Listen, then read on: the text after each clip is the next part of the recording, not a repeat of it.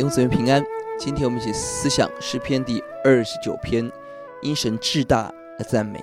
这是一首赞美诗，前后一到二节、十到十一节都是呼吁百姓要起来赞美主。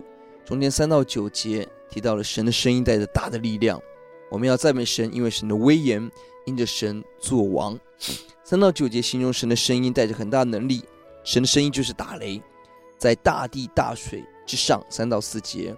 五到六节，在大树木上，在最高的香柏木，都因着神的雷声而被震碎。第七节，打雷陪同的闪电发出火焰。第八节，旷野被神的声音震撼。第九节，母鹿被惊动落胎。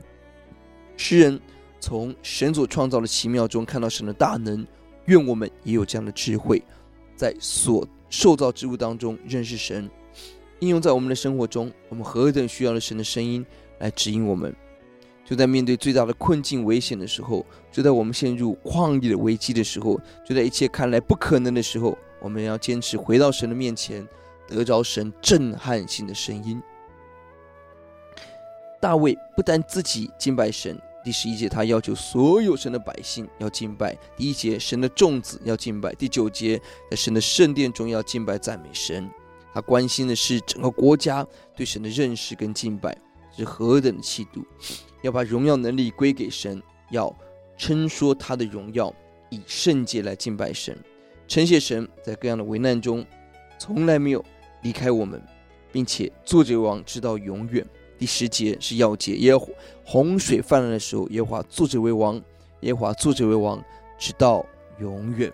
神作王，在最为难的时候仍然掌权得胜，在受受受造界最危险的时候。洪水、打雷、天灾，神仍然作王；在各样环境危险、恶人攻击、疲乏困倦，神仍然坐着为王，掌管万有，得胜一切。这是我们的信心与得胜的确据。第十一节，神给敬拜者的福气，神要赐力量，神要赐平安的福给我们。我们来祷告，耶稣，愿我们认识你的声音，那个震撼性的声音，连天地都听。愿神的仆人今天聆听你的声音。欧主啊，也更呼求你，让我们有一个认识，在洪水泛滥的时候，耶华坐者为王，耶华坐者为王，直到永远。